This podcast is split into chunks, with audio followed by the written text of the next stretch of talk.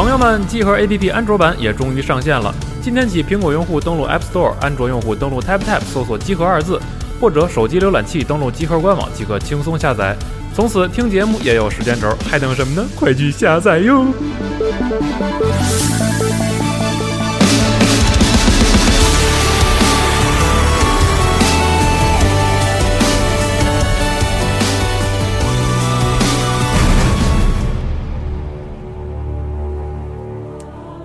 ！I have, when you have heard what I can say, and know it now, the Senate have concluded, to give this day a crown to a mighty Caesar. If you shall send them word, you are not come. Their minds may change, besides it were a mock, apt to be rendered, for someone to say, break up Senate till another time, when Caesar's wife shall meet with better dreams. If Caesar hide himself, shall they not whisper,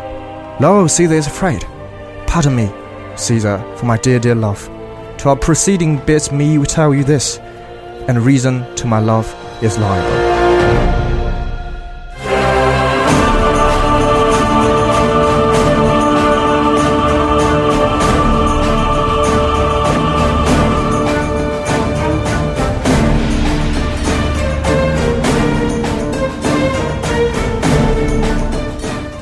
Hello. 同时节目又回来了，我是西蒙，大家好，我是四少，我是麦教授。对，然后这个是最后一期吗？并不是啊，并不是最后一期，大家不要担心，这并不是最后一期。对，但是问题是我也不知道，对，什么是最后一期？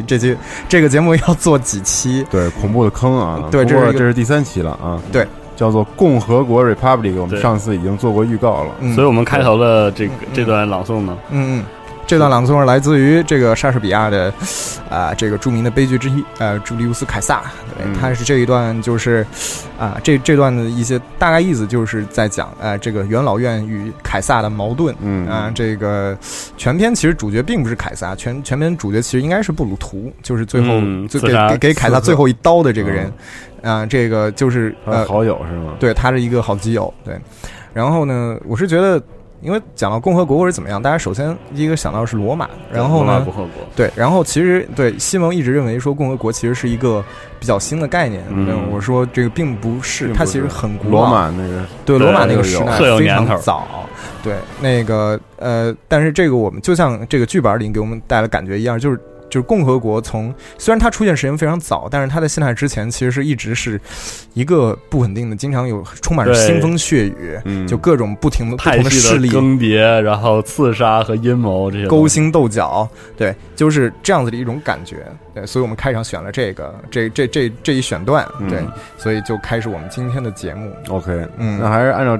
这个之前的这个惯例啊，咱们上来先介绍一下共和国的概念到底是什么。其实我是觉得是这样的，我们三期同时做下来，其实我有一个感觉，就是我们以往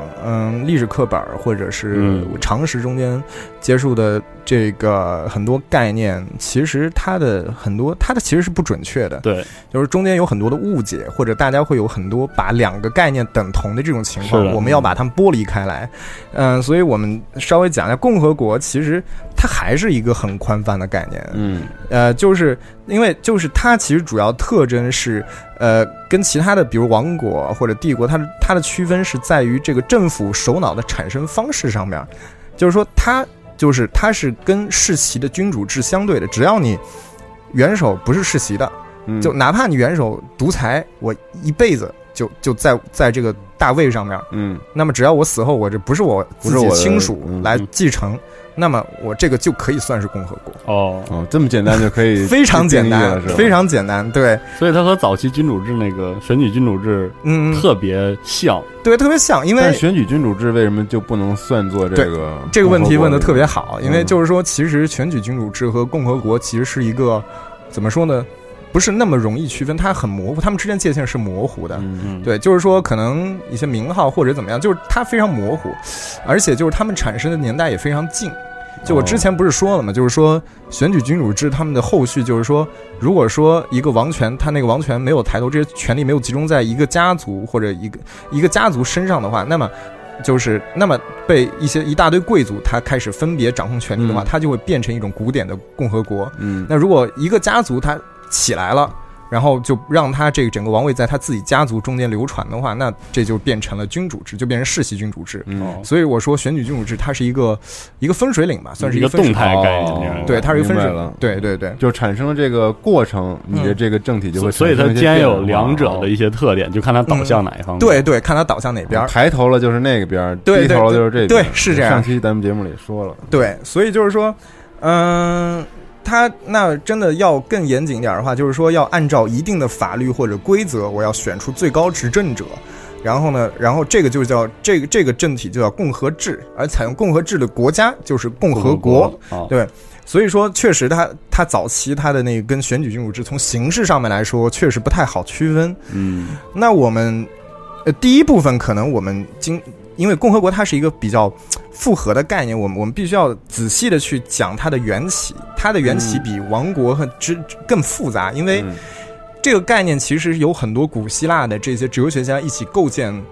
并且用古希腊那些超级发达的城邦，他们的政治实践一起构成的这样一个概念，他们是由时间理论构成的，所以它跟王国这种相对就是务实形成的法理概念不一样，对，不太一样，对，确实。所以英语我们知道叫 republic 这个词儿，对，它源自于这个古希腊语，古希腊语应该叫 Politeia， 还是就是这个是其实它跟republic 这个词好像听着完全不一样，但它听着有点像那个政治是吧？ politics， 对对对 politics， 对，它原本它其实这个词儿只是指非常宽泛的政体啊，就是特别大一个概念，就是这政体，不管你什么政体，你都叫这个词儿，对，都有这个，不是具体的叫做，不是哪个政体，它就是政体。对，然后呢，是那个是这个词儿，其实是源自于古罗马时代，西塞罗呢，他把这个拉丁文，他就把这个古希腊语的这个词儿译成了古拉丁语，叫 res publica。res publica 就是这个词儿，就 publica， 对对 publica， 对，就是大意应该是公共事务，哦，就是跟公共福利啊、水利啊、城市建设啊这种很多人的事儿，涉及到大众民生的事情，哦，叫做 res publica， 市政建设之类的，对 对， 对这种东西。然后呢，直到文艺复兴时候呢，在各个的西欧语言中间，这个词儿就变成一个词儿，就叫 republic。哦，对，所以就是。意思它这个含义很早就存在，但是这种文本确实很新的，它是发展了一段时间才出现真正意义上的这个词儿，是吧？它慢慢怎么说呢，其实它这个东西也存在，只是就是说你可以理解为这个 republic 这个词儿，它经过了非常长时间的发展，一直到文艺复兴时期才奠定。然后但是共和国这个我说这个制度，它可能不叫共和国，但是它早就有了，它早就有了，它也在那儿发展，但是他们结婚了，在那个文艺复兴时候，他们产生联姻，真正上联系起来了，是这样的，对。所以就是说，这个我们讲的这个概念，其实主要是跟两个古希腊的哲人有关，一个是这个啊，一个是那个柏拉图，那柏拉图他的这个最著名的，大家会想柏拉图《理想国》，对，对，《理想国》它的原文标题，希腊文的标题叫 Politeia， 对，就是那个词，对对，就是这个词儿。然后那自然，因为拉丁文把这个词儿西塞罗之前翻译成了 res publica， 那它就叫 res publica。这个英文我们就变成了 the republic，哦，然后我们中文就叫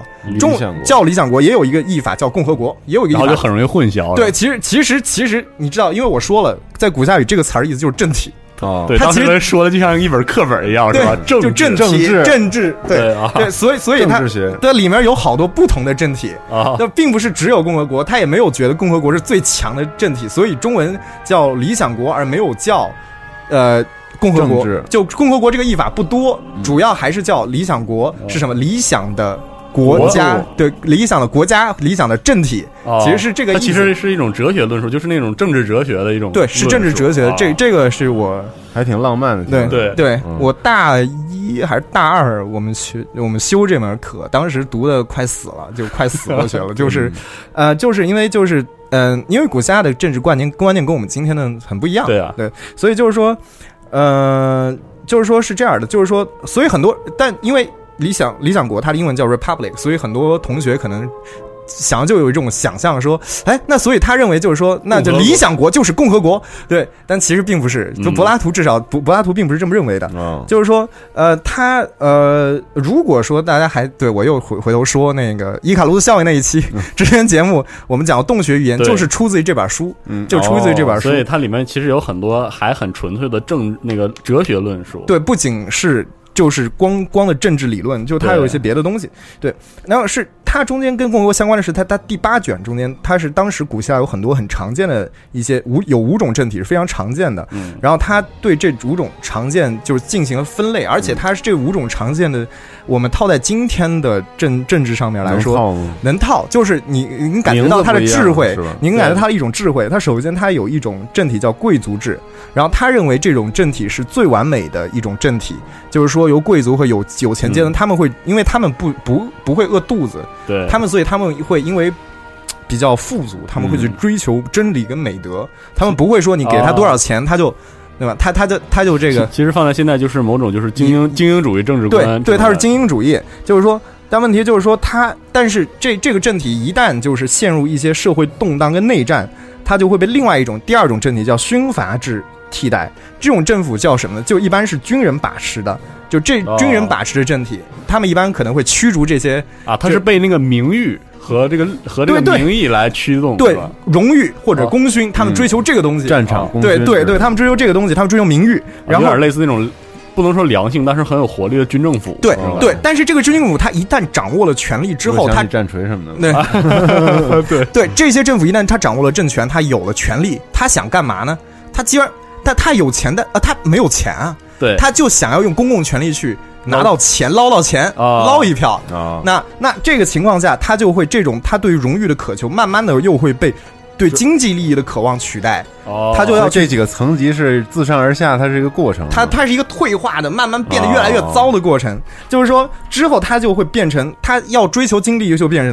成寡头制，寡头就变成就 oligarchy。就是他这种政府说，一般是由商人把持，他们去追求利益，明确的利益。对，他追求利益、经济利益，而且追求欲望，而且根本没有任何节制。然后呢，他们这种敛财，这种大肆敛财，会激起下层民众暴烈的反抗。对，因为这个时候不是战争或者动乱，对，而是真正意义上的剥削社会结构的那种对抗。对，上层就剥削你的劳动力，对，是下层民众就非常不高兴，税又很重，活不下去了。然后大型财团是。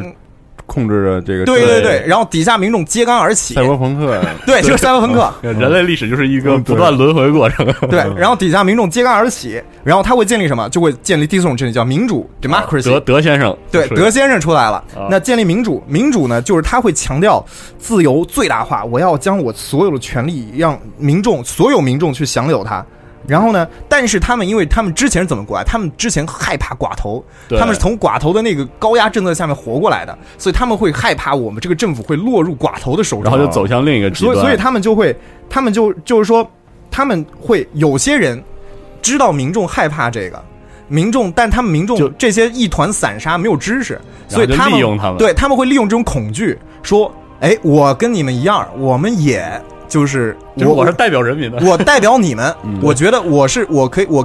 跟对吧？我天天是吧？就是为你们送温暖，小区送温暖，我关注你们的福祉，所以我可以代表你们行使你们的权利，民众就会相信这个人，这个特别强的这样一个人，他就会上台，他说我会一定会防止寡头政治，然后他上台之后保证你的民主和自由，对，我会保证你民主自由，然后他摇身一变就会变成建主制英文是什么 ？tyranny， 其实就是暴政，就是黑曜石那个星座叫 tyranny， 暴政。对，但是那个时候的 tyranny， 它还不只是说，就它本身这个词儿是中性的一个词儿，它其实指的是多数人的邪恶或者多数人的愚昧，塑造了一个很强的个体。这个个体就是它是代表一群人在行使他的权利，它就可以对应现在的就是那种民粹主义政治观这样一种感觉。对，有点这种。然后他是这个，但是他说跟民众说一回事儿，但他自己要去确保自己的权利跟私欲。所以他为了确保他自己的权利，因为他这权利是不稳定的，人民给他的，所以他必须要驱逐那些对自己形成威胁的人，或者是这些社会资源，比如说一些自由言论，底下人说，哎，这个人他可能不代表我们，哎，把他赶走，对，把他弄走，把他弄死，甚至还可能会包括一些那种就是塑造那种沉默的螺旋，就是用舆论来压制一波人这样的状态，软性暴力，对，没有错，没有错。然后最后他就留下了一堆趋炎附势的小人，这些小人他，然后柏拉图认为这是最糟糕的政府。所以后来 tyranny 这个词儿在柏拉图之后就变成了一个就暴政，就是 tyranny。所以这是有当时鲜明的这个希腊城邦制的一种特色。你看，他认为最完美的政体是贵族制的，对，贵族制。然后最弱的政体是最愚昧的一个状态，对对，建主。然后民主也好不到哪儿去，对，民主也好不到哪儿去。然后但是我要回头再说一句，但是这五种政体，只要他的元首并不是世袭的。这五种政体全都是共和国哦，它全是共和制，它全是共和制，没有错。然后呢，在之后呢，柏拉图的学生亚里士多德，对吧？然后他就创立了这个，他自己有一本书叫《政治学》，但是他当时写这个书的时候，存在这些他所描绘的这些，这五种是希腊最常见的。他是在叙述说这些他是怎么慢慢蜕变的，有些可能只是在第一阶段还没到第二阶段，但是他认为。他会到这个阶段，对，他认为它是一种很退化主义的那种很悲观的一种看法，就是最后一定会退化，一定会退化，一定会退化成这副德行啊！所以就是在当时城邦制这样一个百花争鸣的百花齐放，然后百家争鸣的状态，这种已经存在的政治的变迁，为这些思想家提供了这个研究蓝本，所以他才能提供这五种，是没有错。他们不同的城邦有。个人他们不同的政治传统，不同政治传统就有不同的政治，所以每个城邦其实他自己的政治概念都不太统一，有些类似，有些类似，有些不类似，有些对吧？就是这个，我们在下面继续讲到亚里士多德，他有一本书叫《政治学》，对，这个是我们终于出现这个词了，对，他的 Politics 政治学。然后这本书是我记得是我们那个政治哲学课的。要读的第二本，你们都柏拉图之后就是亚里士多德。读完老师是读学生的，对。然后呢，这个他进一步完善了他之前柏拉图这个五个政体的理论，而他是把政体分成了两个维度，一个是啊手续中立邪恶，一个并不是这个，不是这个，是有点类似于这个。他一个是就是统治者的数量。哦，统治者数量是一个维度，第二个维度是国家服务的对象。哦，这就是横纵轴。对，横纵轴。对，那比如说我们举个例子，建主制，我们刚刚说的就是刚才就是最差的那个，它就是一人统治，为部分服务，这是建主制。对，然后呢，寡头制是少数人统治，为部分服务。嗯，对，然后平民制是多数人统治，为部分服务。哦，这就是民主，他们认为的民主。那个时代 ，democracy 还是这个意思。哦，对，还是这个意思。就是，然后让他认为，然后还有君主制是一人服务，为一人统治，为全体服务，是这是 monarchy，、哦、就是我们之前说王国这个。嗯，对。然后贵族制是少数人统治，为全体服务。哦，如果他这么说，确实从这个语境来看，这个确实是最好的。对对。然后民主制是多数人统治，为全体服务。所以，对他认为是这样的，所以我们看到前面这三个嘛，就是前面这几个，就是说前面几个都是为部分人服务的，他认为这是恶的政体，是不好的。一个政府不管有多少人统治，他必须要为全民服务，不能为部分人服务，不能为部分人服务。那所以最好的政体是什么呢？在他看来就是君主制、贵族制和民主制。这民主制，它民主制不是 democracy， 即它是 constitutional， 就是宪法的。这种就对对，他那英语中间的翻译是这样的，英语中间翻译是这样的。那个，所以说这底下这三个是最好的，他认为就是一人统治或者少数人统治或者多数人统治，但是都要为全体来服务。对，但是必须要为全体人服务。对，所以呢，他认为，但是他认为最优的是什么呢？就最优的是将后面这三种为全体人服务的政体全部结合在一起。哦，结合体。对，这是最理想，这是最理想的。所以就是说，这是为，就是说。这个才是共和制，他认为这是最理想，这个才能。所以罗马后来那个就是经常会有独裁官或者实际上出现了这个共和制在践行这种理念，是吧？对对，这个理念持续了，应该说在启蒙运动之前一直在持，就是很多古典的共和国都秉持这种理念，他既需要就是因为一个人，对他多数人统治，就是说像那种我之前这里面说的 constitution 的就是民主制这个东西呢，他可能会压抑少数人的权利，因为你当你比如说你是少数人，你投票有一个说法说民主就是对少数人的暴力，就是我投票我有意见你，但是我多数人投票就把你的意见否决了呀。对，那我需要有一部分人，对吧？我需要一些少数人，对吧？就但单个独裁会可能会陷入独裁，他可能会就不管很多人意见。然后少数人的话，他可能在中间，所以这三者结合起来可以互相的牵制平衡，对，可以实现一个比较好的。这就是后来罗马，包括它具有独裁观，又有元老院，又有公民大会，就是这样一个理念的。对对对，确实是这样的一种实践。所以这个。他对共和，就是亚里士多德跟柏拉图这两个人，他对共和制到后面的发展提供了一个标准，哦，就是他是形成一个标准，对，大家认为说，行，那既然这个是先贤说的，哦，对对，是亚里士多德说的，那这我们就是认为它是一个真理，嗯，对。然后呢，我们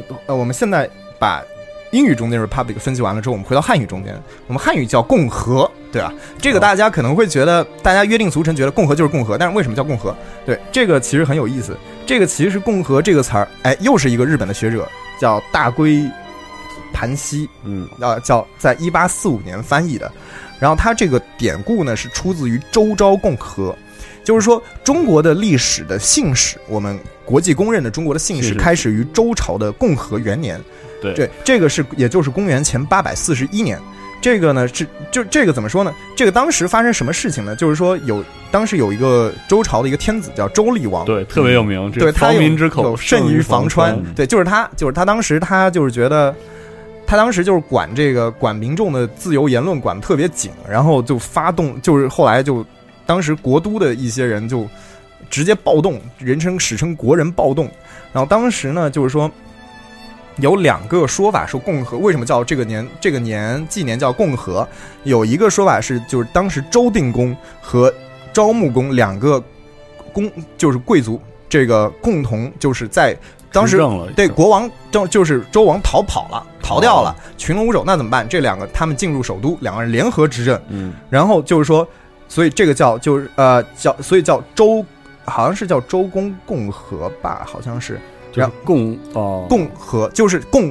他们两个人一起执政，对。然后还有一个说法叫那个。还有一个说法是，当时是这个是清华简里面，刚才那个说法是《史记》里面是这么写的。之前清华简就是我们当时就现在在清华放的一套，就是战国的一套简，里面写的是那个写的是有一个叫共伯的人，但让共。就是共伯是他的绝名，他是共国的一个伯爵，叫共伯，他的名字叫和，共伯和，对，所以这个就叫共和。后来是周厉王生了周宣王，周宣王后来继位之后回到了国都，这个共伯和归于宋，回到了宋国，对，就是指他。就是指共和，所以有两个说法。这个词是这么来的，对，是因为共和元年，但是因为共和它这个元年就是这个事件，代表了很有意思。一方面是国人暴动驱逐了一个昏君，对，然后来了两个贵族一起或者是一个贵族分权的，对，在就是联合，对，代表民众在执政。所以它非常符合一个非常跟有趣的跟古希腊这个概念形成一种对应，对，所以叫共和。然后我们还有一个译法，如果其实我们做帝国、王国，我们要第三个也叫什么国？叫什么国会对应呢？民国，因为就是说是什么为重，对，统治者是谁？是民，对，所以就是为大多数为所有人服务，而所有人就是民，对，所以就称为民国，就是民国，对。所以现在韩国的官方国名还是叫民国，大韩民国，对，中国，对吧？前朝也叫中华民国，对，所以我们现在就差不多理完了这个政治学中间的概念，所以我们可以看一下历史跟游戏中间的共和国了。那我们就拿游戏来强调一下概念，对，我们用游戏做一个就是以前历史课本那楷体字的那个小字儿，对，是吧？对，然后就是这个。这个我们以后的机会以后出教材嘛，真的可以，对。然后这个我们就分成几个时代来说。我觉得第一个时代我们讲古典时代，就是按照西方这个古希腊、罗马那个时代是古典时代。那么这个怎么说呢？我们要首先看一下，第一个是很好的样本是古希腊城邦。对，古希腊城邦很有意思的是，就是说它是一个中国，当然以前有很多。近似的状态，对，中国以前我以前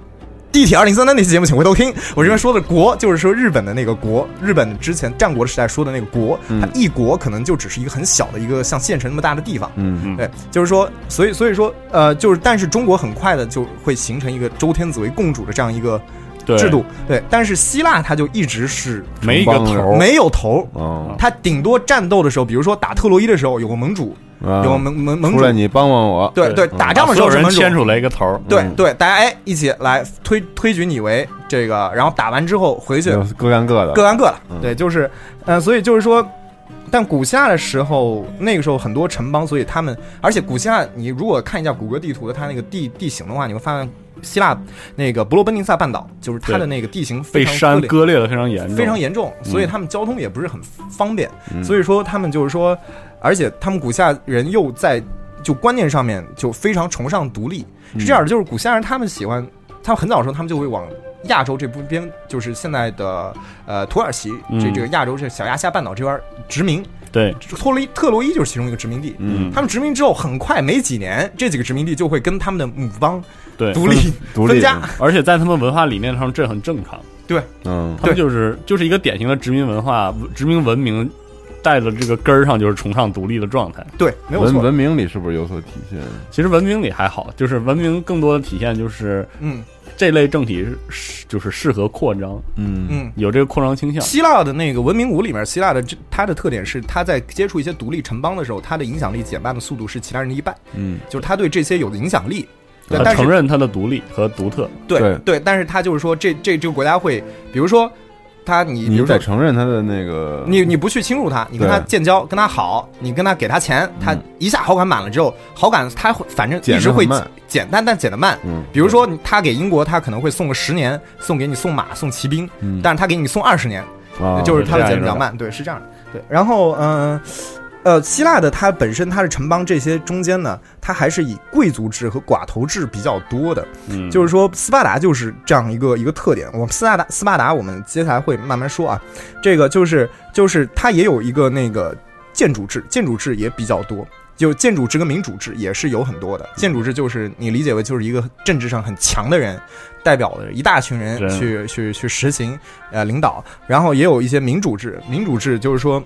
典型的就是那个雅典的，对，雅典必然是一个最典型的一个民主制，就是说，而且它是一个直接民主制，什么意思呢？就是说，他每天他可能他城市里所有的男性的公民每天在那儿开会，只决定这个城市怎么办，他们不干别的事儿。他们就每天可能开半天会啊，都而且是直接参与到政治当中，对，所有人必须在场，这就叫直接民主制，就是说，但是为什么他们是怎么做到的？因为我们觉得现代，如果我们直接中国13亿人天天坐在一个地方开会决定，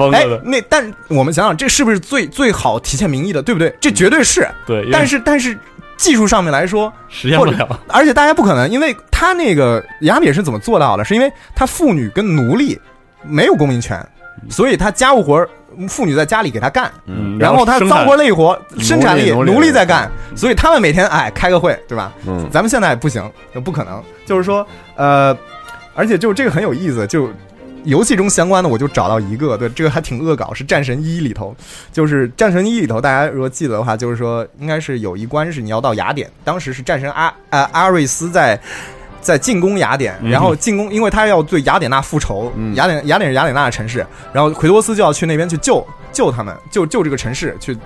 击退阿瑞斯的那个进攻，然后那个就是当时所有的雅典市民满地乱窜，然后打完可以掉绿魂，他杀完可以掉绿魂，那些就是公民是吧？对，那些就是公民，然后就是掉绿魂，然后你打在战神2里面，战竞技场里面，你可以选，就是竞技场里面不是可以选各种怪嘛？你可以选雅典公民，就是掉绿魂的满地乱窜，对，看你现实那人杀多少啊，非常黑色幽默。对对，他就黑雅典，对，因为古希腊就是雅典人跟斯巴达人特别不对付，对，就是特别不对付。然后呢，这个现在我们因为我刚说就是。它是直接民主制，我们现在多数民主制都是代议民主制，叫 representative democracy， 就是我们会选个代表，因为我没那么时间，我们要上班，我们要录节目呢，对，所以就是说要选个代表去进，所以这个是不一样的。褒贬来说呢是这样的，就是说，怎么讲呢？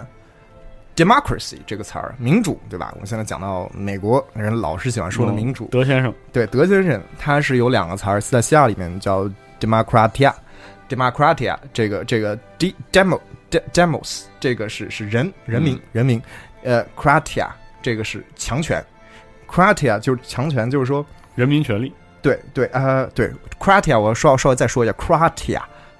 它的有一个名词形式叫 kratos。哦，是吗？就 Kratos 就是力量与权力，就是奎爷 Kratos 是什么意思？是暴力，是强权，就是暴力的意思。对，就是暴力。叫这个名字有道理。对对，没有错，来自希腊语。对对，然后就是人民掌握权力，然后就是说，就是人民掌握了一种很强的权力，而且 Kratos 就是强力这个暴力。你想，奎爷那么暴虐，就有点不太好的意思。然后那你看，如果你回头看君主制、寡头制，它叫什么？君主叫 monarchy， 对吧？对。寡头制叫 oligarchy， 叫 archy。这 archy 来自于那个词根是来自于另外一个希腊叫 archain。Archain 就是或者说 arch， 现在我们说大天使 archangel arch， 对，还有那个包括神鬼预言里面上古的统治者叫 archon， 对，好像叫 archon， 对，就是来自于就这个是统治。是治、嗯，不是用强压那种。哦，所以德先生这个词一开始并不好，对这个词根并不好，对。哦，就是有一些暴力和。现在有一些不太好，就是现在有不太准确的演变。别人说 democracy 是 demon crazy， 就是说疯狂的恶魔。这其实不是的，骨架也当然不会这样，但是确实不太好的意思，原本是。嗯，那个现在听起来也是特别牛逼的词。对、嗯、对。然后这个当时雅典实现它的民主之后，当时很多城邦觉得，哎，雅典这个特别好，然后就是因为他们制度也很完备，似乎好像人民也能实现他们权利，所以很多城邦就开始跟风。但是斯巴达一直坚守着传统，对，就是觉得斯巴达的它的很有意思，斯巴达的这个它的那个制度，就是它是寡头制。它或者贵族制，但是它有一个特定的政体叫双王制，就是biarchy。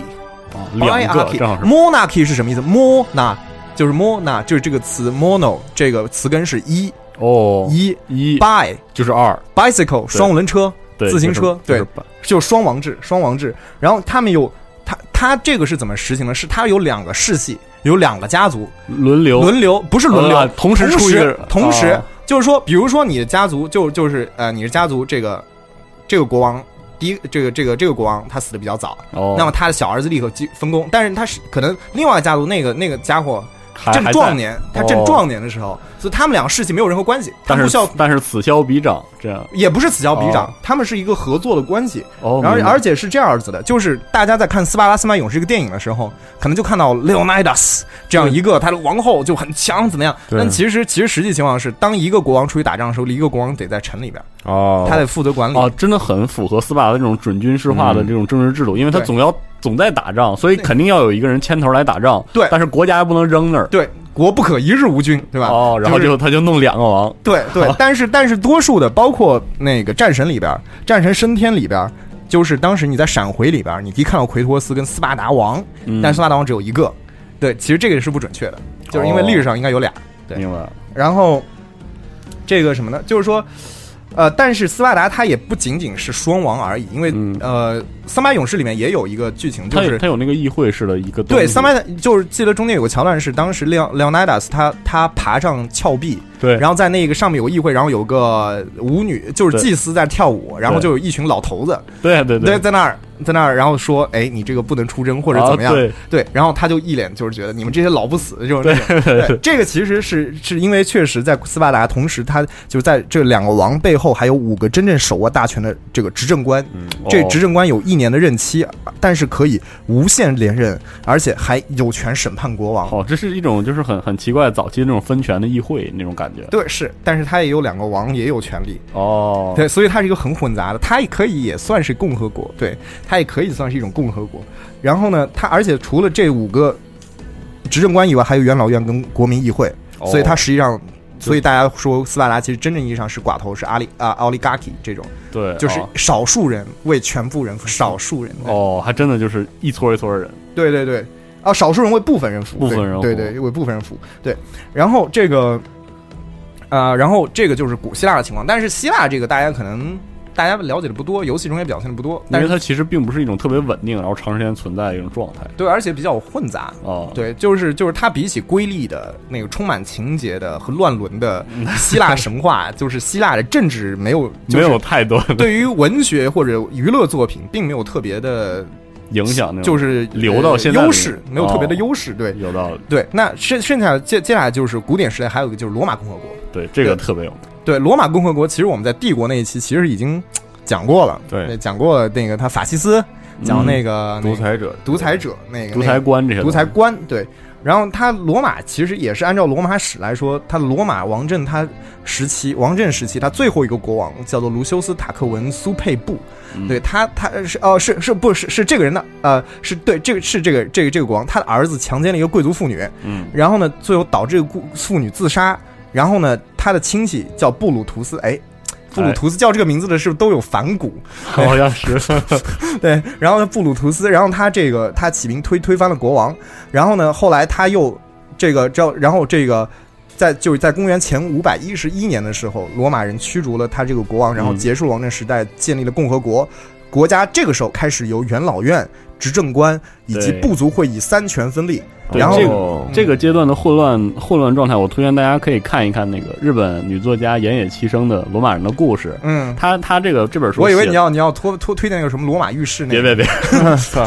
那这本书，但是我得提醒各位的是，这本书在讲故事的时候很平实，而想得很细致。不过岩野七生女士的史观挺诡异的，所以她就是你读到她评论历史的部分就可以跳过，你就看情节略过还行，因为读起来特别怪。对。然后那个大家知道罗马的全称，记得就是在罗马的很多军旗上写着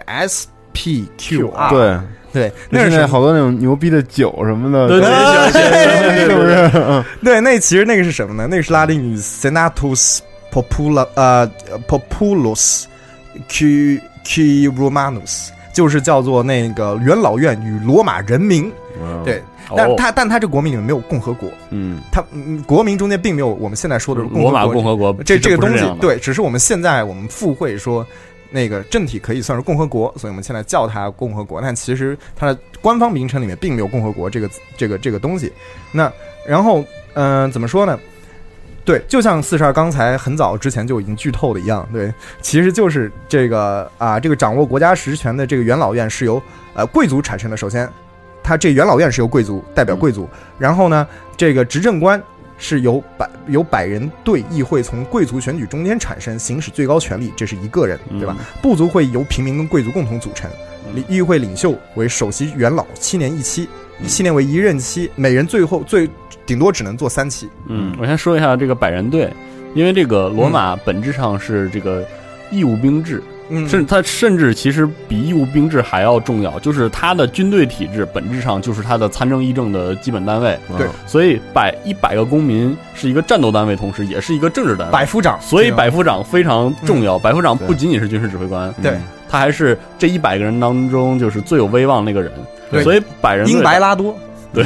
我们之前罗马那个罗马之子节目里也介绍过、这个。是的，所以百人队会议本质上就是一个军人阶级，但是实际上这里的军人代表覆盖到了很多公民，对，覆盖了几乎就是大部分公民，他的议会选举的这个贵族，所以他是非常有公权力的一个状态。对，所以元老院代表少数人，对吧？然后这个推举出来的这个执政官一人，然后这个部族会议或者百人队这些平民，三个政体合一，共和国、共和制。亚里士多德的理念分裂完美的体现出来，这还不是真正意义上的我们现代说了三权分立，但是它有一些权力制衡，对，有这个东西，就是他们就是这是很朴素的、很早期这种古典的共和国，就罗马确实是一个非常完美的例子。然后在我们罗马2全面战争中间呢，就是它有一点体现，但体现的不是特别明显。就是说它是一个很简单的派系，就是这个派系或者它的势力是由家族构成的。然后呢，就是说你在开始那个战役之前呢，你可以选择你自己所在的家族，那个家族呢会对你的执政有一些加成，不同的加成。然后呢，但是问题是你不能说你在这个家族为这个家族干活，你把这个家族在国会里面势力他妈的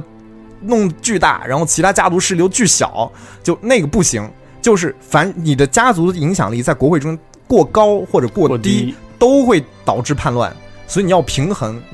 三家所以说有的时候你必须也要，比如说你自己有一些将部或者对你将军什么，你也要让其他家族人来当将军，让他打几场胜仗。有的时候也有一些任务要交给其他家族人，不然的话别人会觉得你想他妈阴谋颠覆共和政体，对，我就搞你，对，哦、就是一群人就搞你，就是所以说。所以这个所以要平衡，而且就每个角色，这个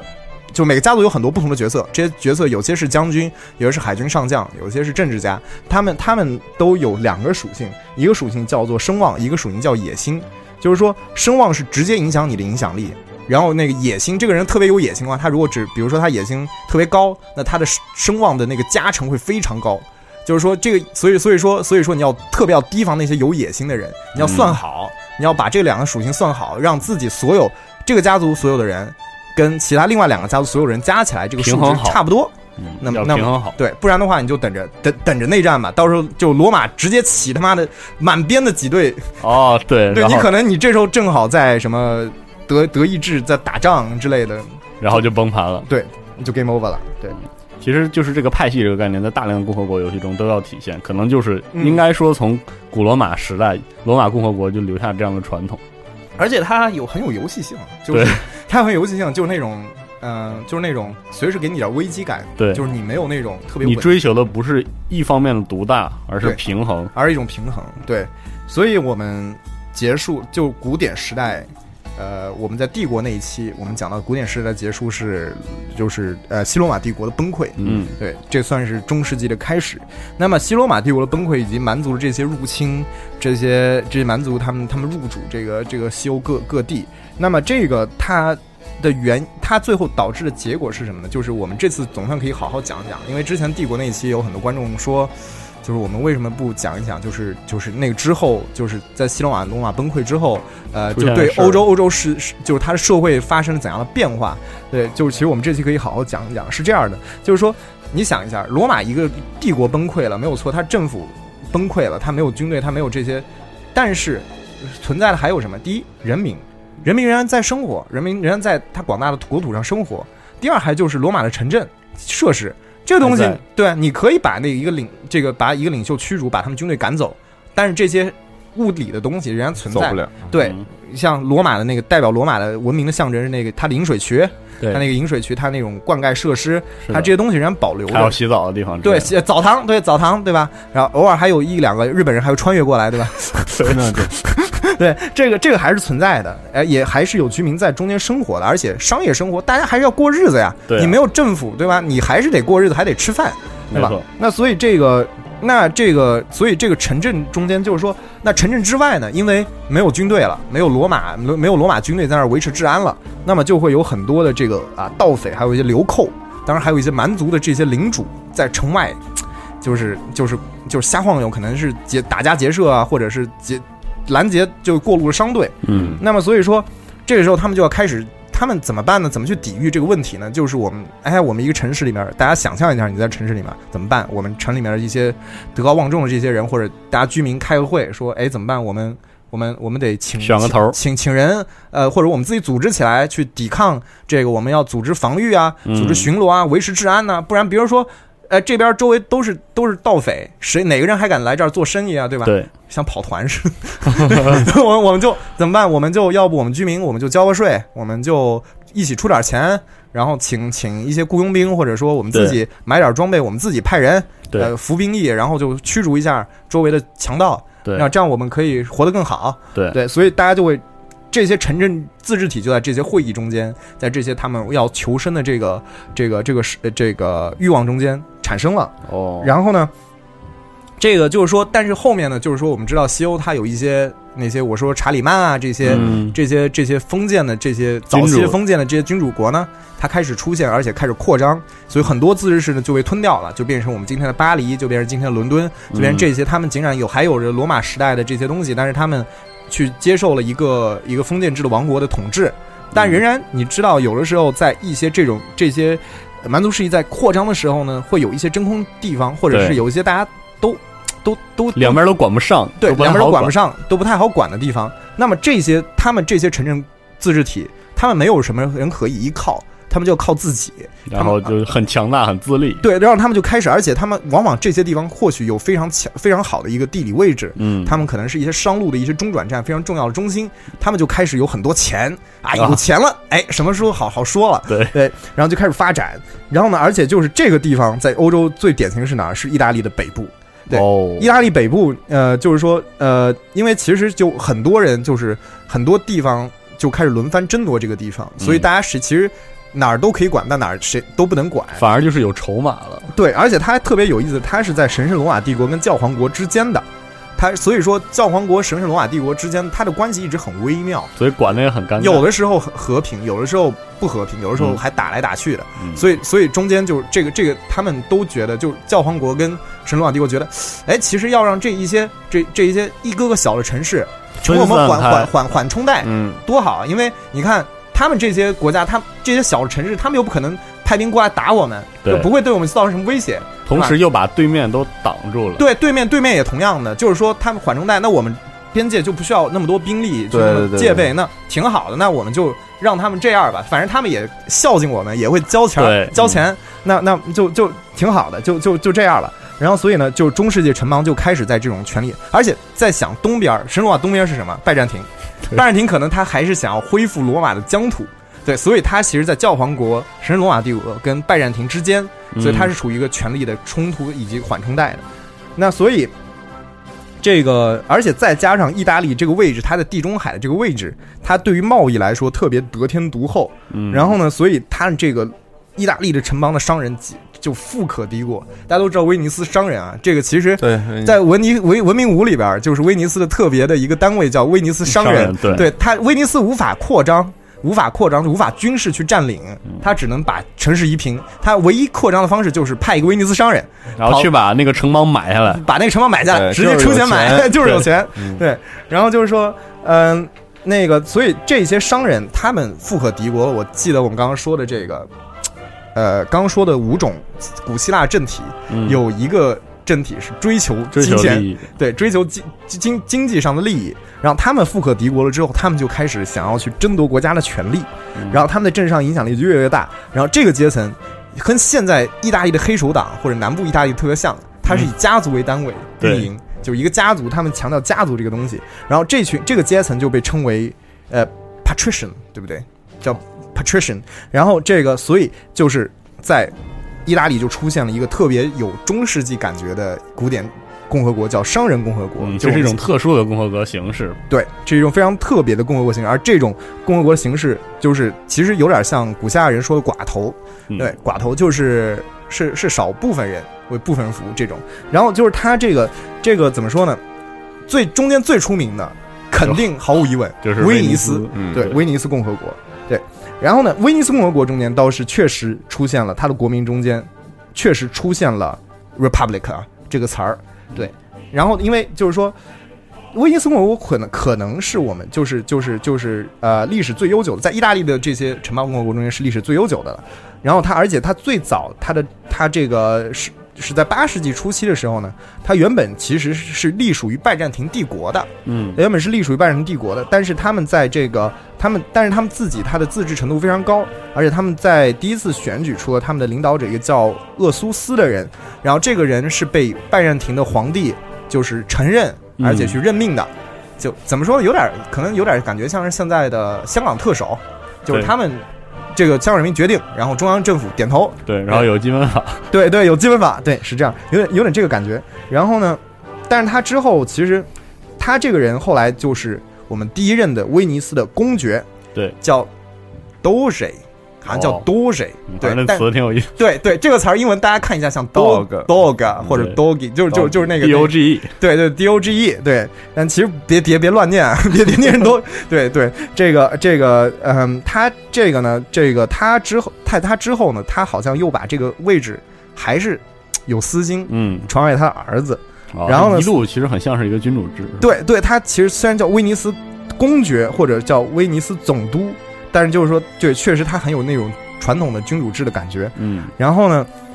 所以很长一段时间，威尼斯可以算是一种独裁或者是一种建主。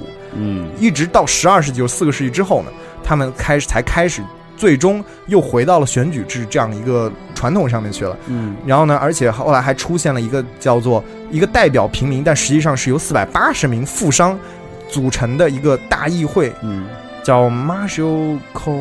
Consiglio 还是叫什么，并不会念啊。然后反正出现这样一个大议会，然后再从大议会中间又选出60个人代表贵族上层，就是这种富商的元老院，有那种上下院、上下议院。对对对，这个420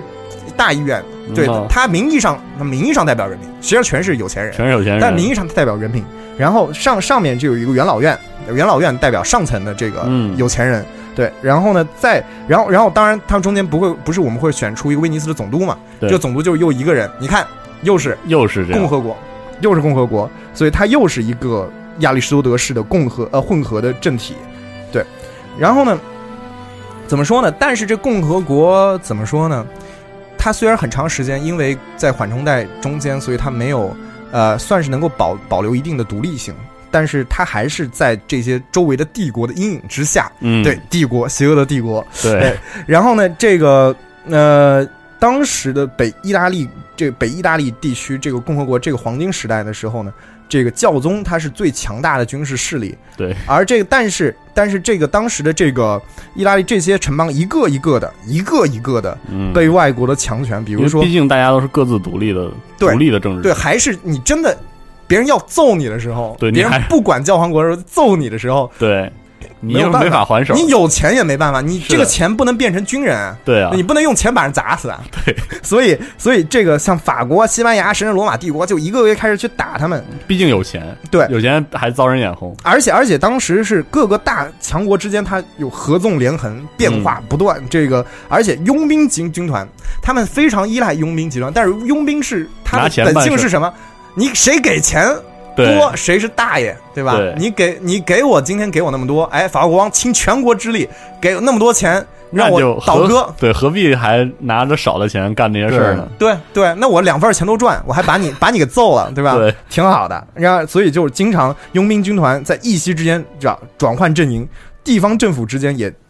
也在数周之间就会容易建立一个垮台。然后就是说，而且1527年的时候，罗马市还遭到神圣罗马帝国军队的洗劫。然后这基本上已经是就12世纪以来，西罗马灭亡之后，德意志军队再没有染指过的永恒之城，又被罗马弄了一遍。所以说，就是当时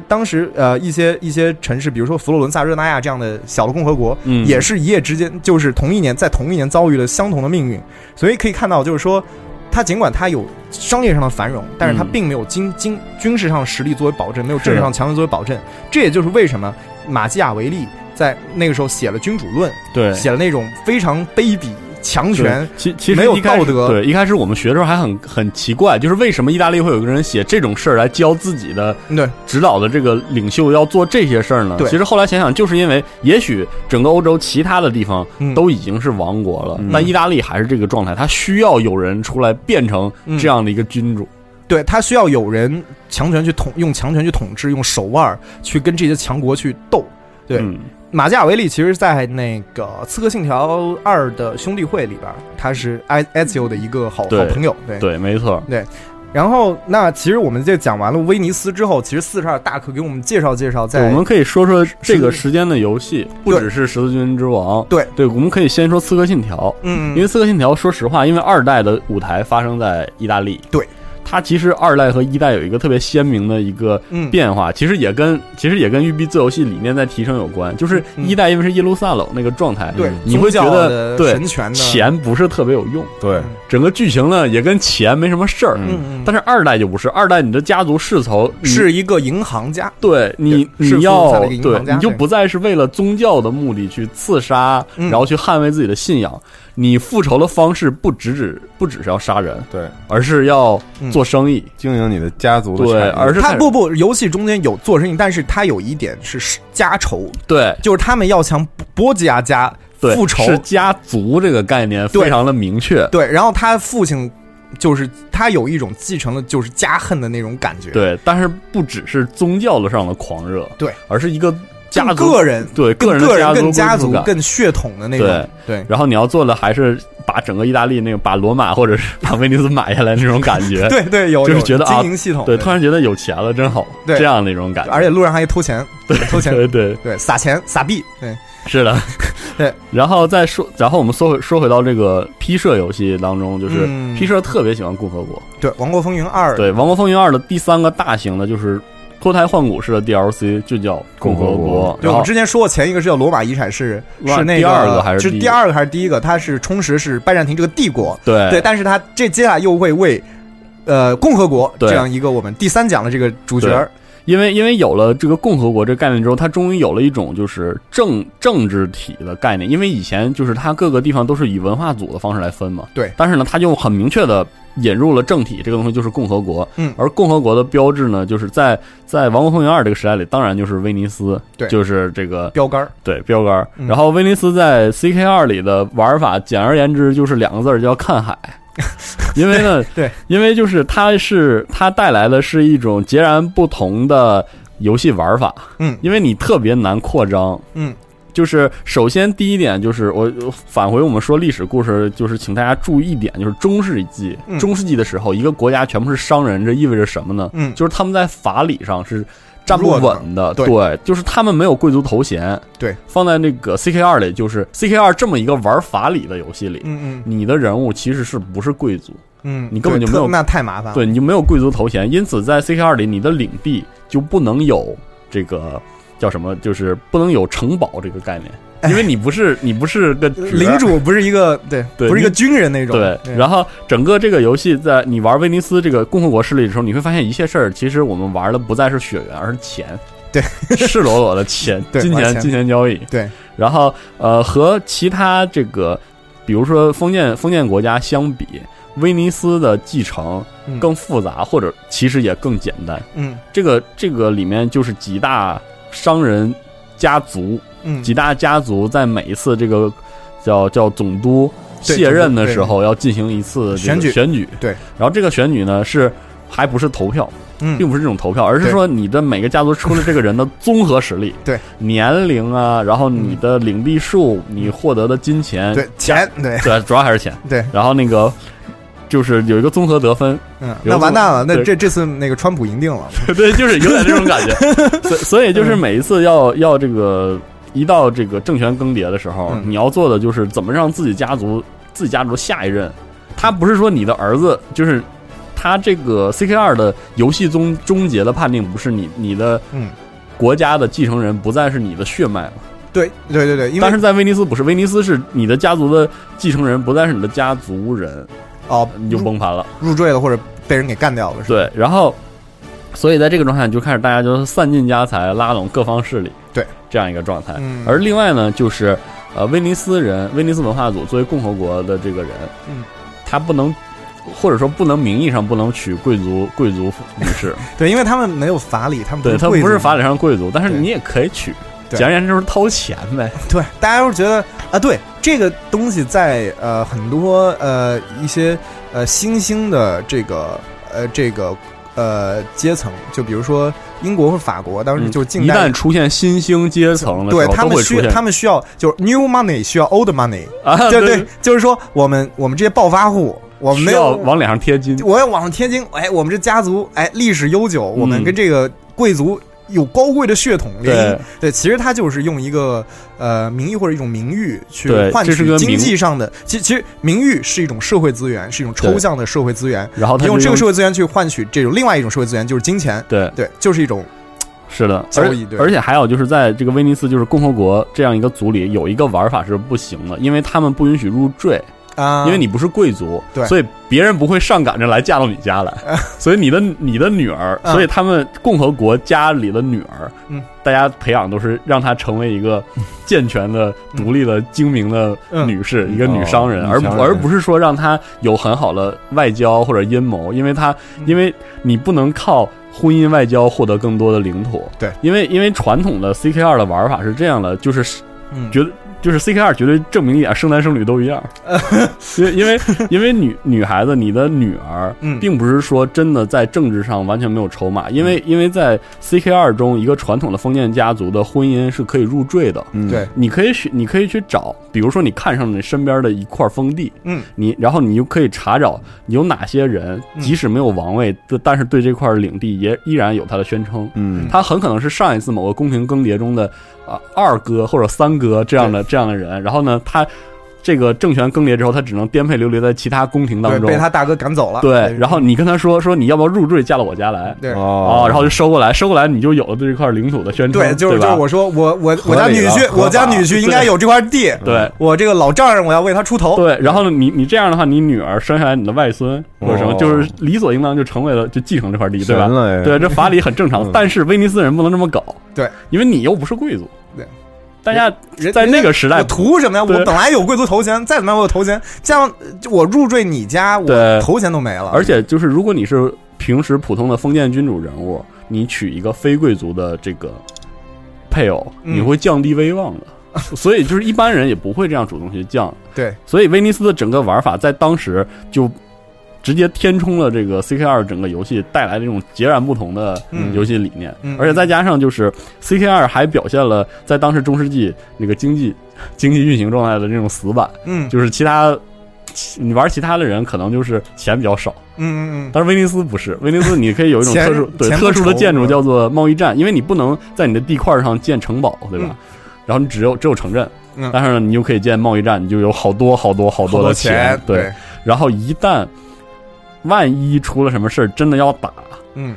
威尼斯这个地方呢，就是在意大利这个海港里呢，没几块地，也没多少人，所以你就要掏钱，好就好在呢，意大利文化组的长枪兵巨强哦，虽然就是，不然的话太惨了，对，然后就变成了一个意大利或者说威尼斯就是一个很有趣、玩法截然不同的一个选择，对，虽然很长时间你在看海。对，没什么都干不了，可能你家人都没有那个什么都没有当选，对，但是呢，一旦就是参与到种族竞选的时候呢，你会觉得很紧张、很激烈。这个和你钦定自己儿子要来接你的王位是不一样的。对，所以这个威尼斯每次要家族拼尽全力为我们家族的荣誉，对，散尽家财，这个很有意思。对，而且 CKR 作为一个很有就是丰富的 RPG 要素的一个游戏，它在。你可能在很早期开了一个档，就很可能是历史上就是那个时间点，在历史上威尼斯还是那个君主制的状态，但是在游戏里已经是这个共和国了，然后你会发现经过几百年的发展之后，大大小小梁子结在一起，然后在这个游戏中就会出现一个叫家族世仇的概念，就是蒙太古家与什么，对，就是这个家族无论如何都看你不顺眼，然后还会触发一些特殊的剧情，比如说决斗，会死人的这个事儿很严重的，然后可能而且我不太清楚正传里有没有，我见过一个 mod 确实有这样的事件，就是罗密欧与朱丽叶的事件，对，哦，真有吗？对，这个呢可以用 mod 实现，我第一次见到是用 mod 来实现的，就是你的孩子是很有可能违背你的意愿，可能爱上你世仇家的女儿，然后你就会搞得你就很头疼，然后看你怎么处理呢，这不是很清楚的一个事儿，所以呢就是综合的说，这个东西在我们就不说历史上，在游戏里，共和国为这个整个游戏添上了一抹亮色，这非常有意思的一个设计。对，所以这个威尼斯确实是一个非常有意思的中世纪的一个例子。当我们然后还有一个，你们记不记得我们之前说一个词，西班牙语词叫做公共事务啊？公共事务这个词，就是应该是 less publica。对，就是我说的这个。对，这个词就是。欧陆风云4的一个 DLC 的名字，对，那个 DLC 就叫 Respublica， 然后这个 DLC 引入了另外一个共和国的这个机制，反正我们到时候这样的话就要讲到近代了，我们讲完近代再说。对，近代我们当我们离开中世纪，我们看一下近代的话，其实近代来说我们可能会想到法国，但是我觉得在法国之外，我可以稍微提一下荷兰其实是一个更非常美妙的一个国家，因为荷兰它很有趣，它这个共和国时代，它荷兰存在一个共和国时代，这个共和国时代其实本质上是一个由7个省组成的邦联，所以在帝国全面战争中间，我们看到荷兰的国名叫做联合省，叫 United Provinces， 对对，就有点像现在的这个美国叫合众国嘛，对，合众国，对对，这个它是合众省，相当于，但是他们自己政府相互独立，每个省都有自己的议会。而且呢，就是而且对荷兰，他们之所以这样，是因为荷兰也是在西欧是，就因为意大利在南欧，荷兰在西欧有非常久远的商人传统，而他们商人有非常大的影响力，所以你看又是商人又是有钱人，所以他这个起初呢，他原本只是各地领主的协商会议，到后来呢，就是说各地的这个城市经济力量，它随着它的提升，它就可以派出代表，然后呢。这个最终在宗教改革时候的这个教士的代表，就是那些以前教会还在这个政治室里面有一个发言权，但完全被城市代表所取代，可见他的那个城市经济发展到怎样的一个规模。然后呢，总之这个他们就相当于是每个省都会有自己的代表，然后在中央。在这个各省的就是各省这些大议长或者怎么样，他们会在中央会有一个发声，然后他们是，但他们本身平时的时候，各个省都有自己的一种独立权，对。然后这个怎么说呢？我们这个不如我们就是用这个那个 EU4 里头跟大家好好就是介绍一下，就是荷兰的这个共和制度是怎么回事。因为我说了，荷兰它的很有意思的一个特点是在于它是一个联邦型的共和国，对，就是说它的每个省它都有自己相对独立的权利，但是他们怎么说呢？将一部分权力集中在中央，构成一个更大的一个这个政府。对，所以42来给我们介绍一下这个荷兰。就是在那个公共事务里，因为共和国在 EU4 已经不是个，就是这个时代已经不是个新鲜东西了，对，很多国家都是共和国了，对吧？是的，是的，没有错。但是呢，在引入 DLC 之后，荷兰就变成了一个完全不同的、特别，它有一套自己特别的机制，对，就是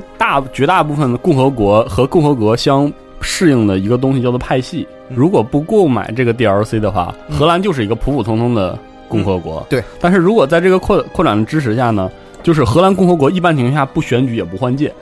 然后但是呢，它就是这个中央集权主义者和地方自治主义者相互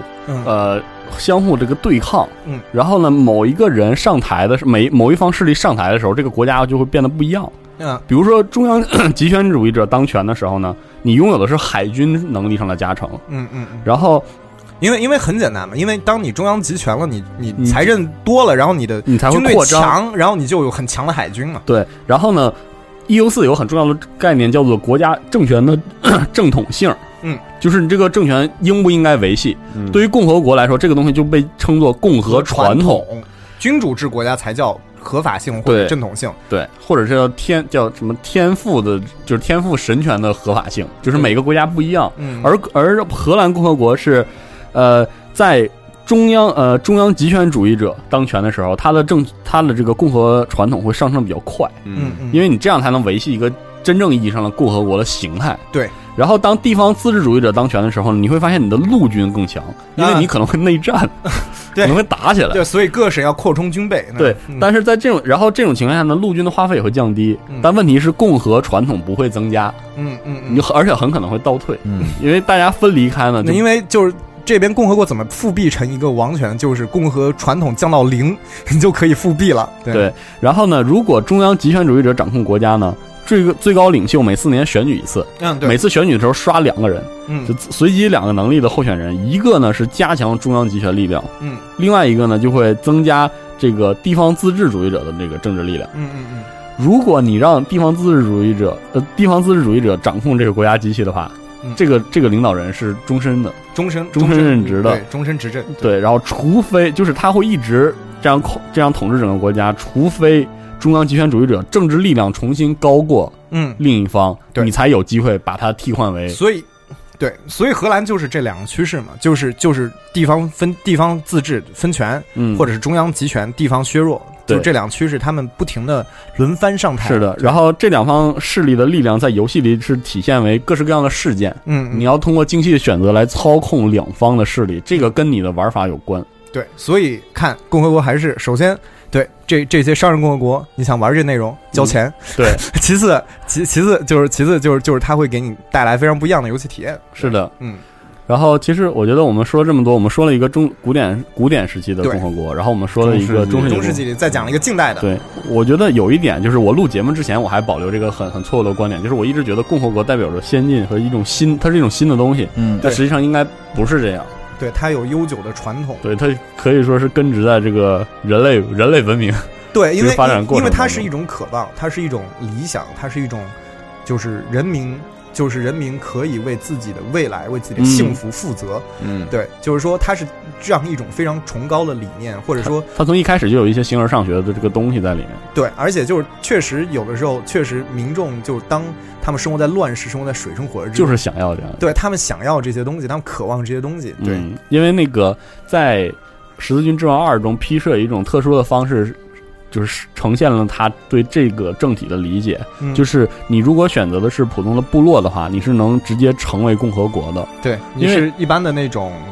氏族选举，那种选举君主制，对吧？对，然后因为你这个部族，首先如果你能上升到拥有公爵以上的封地，你的首都靠海，嗯，然后你的部族统一度达到100%，你就可以选择发动决议成为共和国。他的理念就是这样，他认为这个共和国理念和雅典希腊的城邦制有点息息相关，因为你要靠着海，你才有这种扩张和独立的意向欲望，对，然后你才会形成早期的共和国。嗯，这就是可能是一种历史观的一种表现。嗯，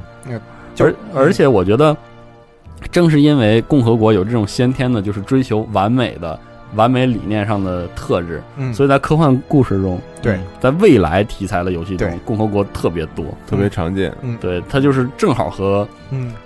帝国对立。对对，它对理念上总会有这两种东西的存在，而且就是有帝国的时候，最好总觉得没有一个 republic， 就觉得有点缺了点什么。对，你想在星球大战里，我们经历的其实星球大战前传就是一个从共和国更迭到帝国这样一个状态，然后我们看到那个议会是，然后各方的角逐这样一种感觉，就像就是之前。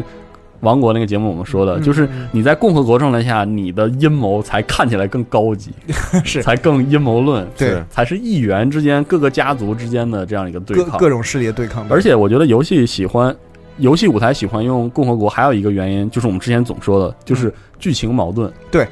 就这些议会就是一个很好的景点，因为你看，我们从最早我们不说希腊时期，其实希腊时期也算，古罗马共和国时期凯撒的这个刺杀和这个更迭，你想当时这个戏剧感，就周围全是议员看着你在这样一个宣称着公平的这个地方，然后凯撒又是就是号称是保护人民的利益，被一群贵族议员刺死，但他们说我们是要维护共和传统。是的，就是这种冲突非常的奇怪。对，然后再包括你看，所有游戏里都愿意为共和国。选择一种元素叫做派系，对，派系的更迭，对，家族之间的又是共生，但是又相互矛盾的一个状态。对，对，共生就是说你。尽管我们可能利益冲突或者怎么样，但我尊重你的存在，我不同意你的观点，但我誓死捍卫你说话的权利。它有这样的一种理念的存在。而且从中世纪的共和国叫商人共和国，对吧？从一开始，它就代表着。商业社会在市民社会，对，在那个时代，首先它就相对先进一点，然后而且呢，钱这种基于钱运行起来的一个社会呢，在科幻故事里特别合理，对，而特别好理解。你可以组织成一个那个赛博朋克式的那种，要么赛博朋克，要么太空歌剧都好办事，就是那种有钱好办事的状态，特别合适，符合逻辑，对。其实就是生产力嘛，对它，因为它代表生产力嘛，对，所以我觉得这是根本上共和国这概念先天带着所谓先进感的一个根源，对，因为他们在古典时代呢，它看起来以我们现在视角看它就先进，对，然后呢，在未来呢，它又合理，对，就还是要举那个例子，就是 EVE， EVE 当时这个四大阵营，然后有两个就是资本主义式的阵营，对，一个叫盖伦特联邦，一个叫加达里合众国，然后他们俩呢都很像是共和国，对，那相比之下呢，就是唯一不同的就是加达里是一个集权主义的军权社会，它这个国家由8个8个军团或者说8个企业。对，在 EVE 里就是军团和企业是一个东西嘛，是对，八个企业共同把持，然后呢，他们的企业的这个头组成的这个，他们叫董事会，嗯，哦，董事会实际上就是议会，嗯，对，然后来控制这个加勒比合众国，嗯，股东大会感觉，对，就是对，每次股东大会聊的是这个战斗和贸易这样，嗯，所以我特别想问一下帮主，这个加丢跟加达里有什么关系？并没有任何关系，只是读起来比较像，是吧？对。然后像那个盖伦特联邦就是它就是典型的联邦，嗯，然后各个邦联虽然松散自由，但是呢又为了自由的理念，嗯，统一在一起。嗯，然后像荷兰是吗？对，特别像荷兰，而且它在这个一 v 一比，它真的就像荷兰一样，它有一个中央集权主义和这个地方分离主义的一个对抗，因为盖伦特联邦刚刚建立的时候，它里面有一个联邦就叫加达里联邦啊，哦，对对对。但是呢，他们是靠理念或者说就是道理上的统一才合在一起的。但是加达里是一帮种族主义和集权主义者，嗯，他看不惯这个联邦的散漫，因为其实那边设定盖伦特是那个嘛，是法国人是那种法国人是那种热情，哦，对，法国人觉得哎天赋人权，对吧？对对，就这样一种感觉。然后所以二者才会分离。嗯，然后我们就可以看到，在这个过程中依然有那种共和国式的多方，嗯，同一个国家的多方势力，对，然后带来的理念上的。就这种冲突，而且在科幻故事里这点特别好，就是各方势力的理念冲突可以不仅仅是钱，嗯，甚至可以是技术，对，而且甚至可能是技术带来的本质上的变化。比如说，我如果这个各方家族中存在那种愿意用机械改造自己的理念，嗯，怎么听着这么像卡拉克沙漠呢？哎，对，这样一种感觉。其实他们这种东西就是所谓的派系冲突，共和国式的派系冲突，对。是可以嵌到很多很多故事当中去的，甚至日式 RPG 也喜欢这个。对，然后这个时候要是在有外国势力渗透在你的这议会里头，有一些人他就是为外国势力说话，投降派的这种，是的，对，一下子这个冲突感就起来了。对，因为共和国式的议会呢，它是一个天然的舞台，让各方势力都对，它是一个舞台，对，它是一个舞台。然后而且它既代表着先进，又代表着嗯。就是那种古典式的浪漫主义，就威尼斯式的浪漫主义。对对，然后就像那个辐射里，我们也有新加州共和国。对，它可以在就共和国这个东西，它可以在一个后启示录风格，在一切都消亡之后，它代表的是一种我们对于过往繁荣的一种向往，一种先进的，每个人都有饭吃的这样一种很简单的理想。而且无论如何，共和国这个概念都有着当时柏拉图和亚里士多德对于完美政治理想的对完美的政治形式是。什么样的这样的一种理念的思索，所以它在任何情况下一旦出现，它都代表着逼近完美又不完美的一个状态。我们可以看到，就是新加州共和国也有它的问题，对，有它的问题，但是它至少它代表着是一种对完美的向往，是的，对一种理想的向往。对，而且在现在这个时间点，我觉得作为一个人物喊着为了共和国，对，总之大家一下他身上就有了一种圣人的光辉，对，一种自由民主的光辉，很合理，斗士的那种，对。就是你想，哪怕星球大战到最后都会把这个理念，就是把理念的冲突，前传里理念的冲突，欧比旺和阿纳金的冲突变，就是对对对，就是你居然会落在这个维系共和国传统的还是帝国传统，对，就是都会落到这一点，你就会发现这个东西相当的泛用。对对，就跟帝国邪恶帝国一样，它和就是正义的共和国，对，它不像那个王国是属于过去的，它也是一个不断延展的。对状态，因为它从一开始它就诞生于思维、思想的这个提炼当中。对，所以呢，它和帝国一样多变，它可能和帝国多变和善变的那个根源的原因不一样，但是他们俩都是很对。我们可以，所以我们可以这么理解，这其实我们可以理解为他们是三个小伙伴，从小手拉着手，在人类黎明的时期就一起长大。对，但是这个王国老的比较快，早老阵，杨哥，对，是这样，没撑下去。但是帝国跟共和国却一直延续在星空中间。然后在就是从浪漫主义或者是从这个比如说大众流行文化的角度来看，它就各自代表了我们对。世界看法的两个方面，对阴和阳，对，一个可能代表着稳定，代表着庞大，代表着邪恶或者怎么样，然后另外一个代表着多元，对，代表着平等，对，代表着这个先进，对，它正好就是在冥冥之中已经在我们心目中默默的已经留下这个根儿了，对，所以就它可以这个共和国可以随着人类文明一直延续下去，而且到未来，对，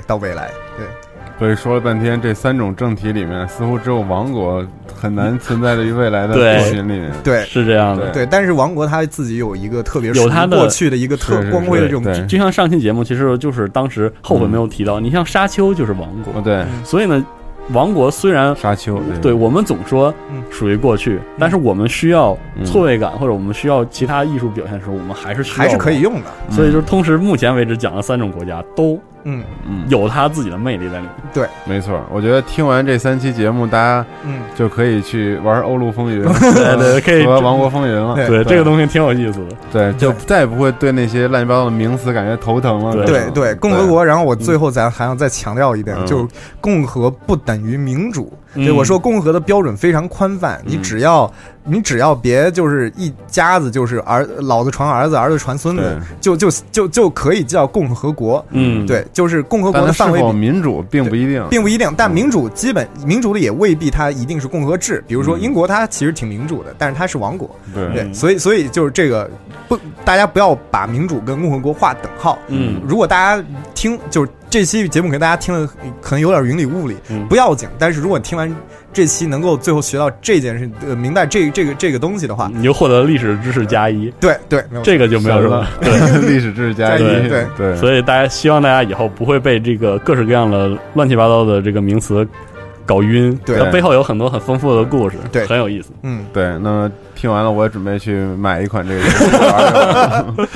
好，那感谢麦教授。看下期我们来聊东方的这些。对，我们通识其实还有很多事情要讲。对对 对，通识毕竟是各式各样的知识。对，我们下期可能会讲东方这个概念。对，我好好准备一下。对，可以，那就先这样了。对，我们下期再见。拜拜。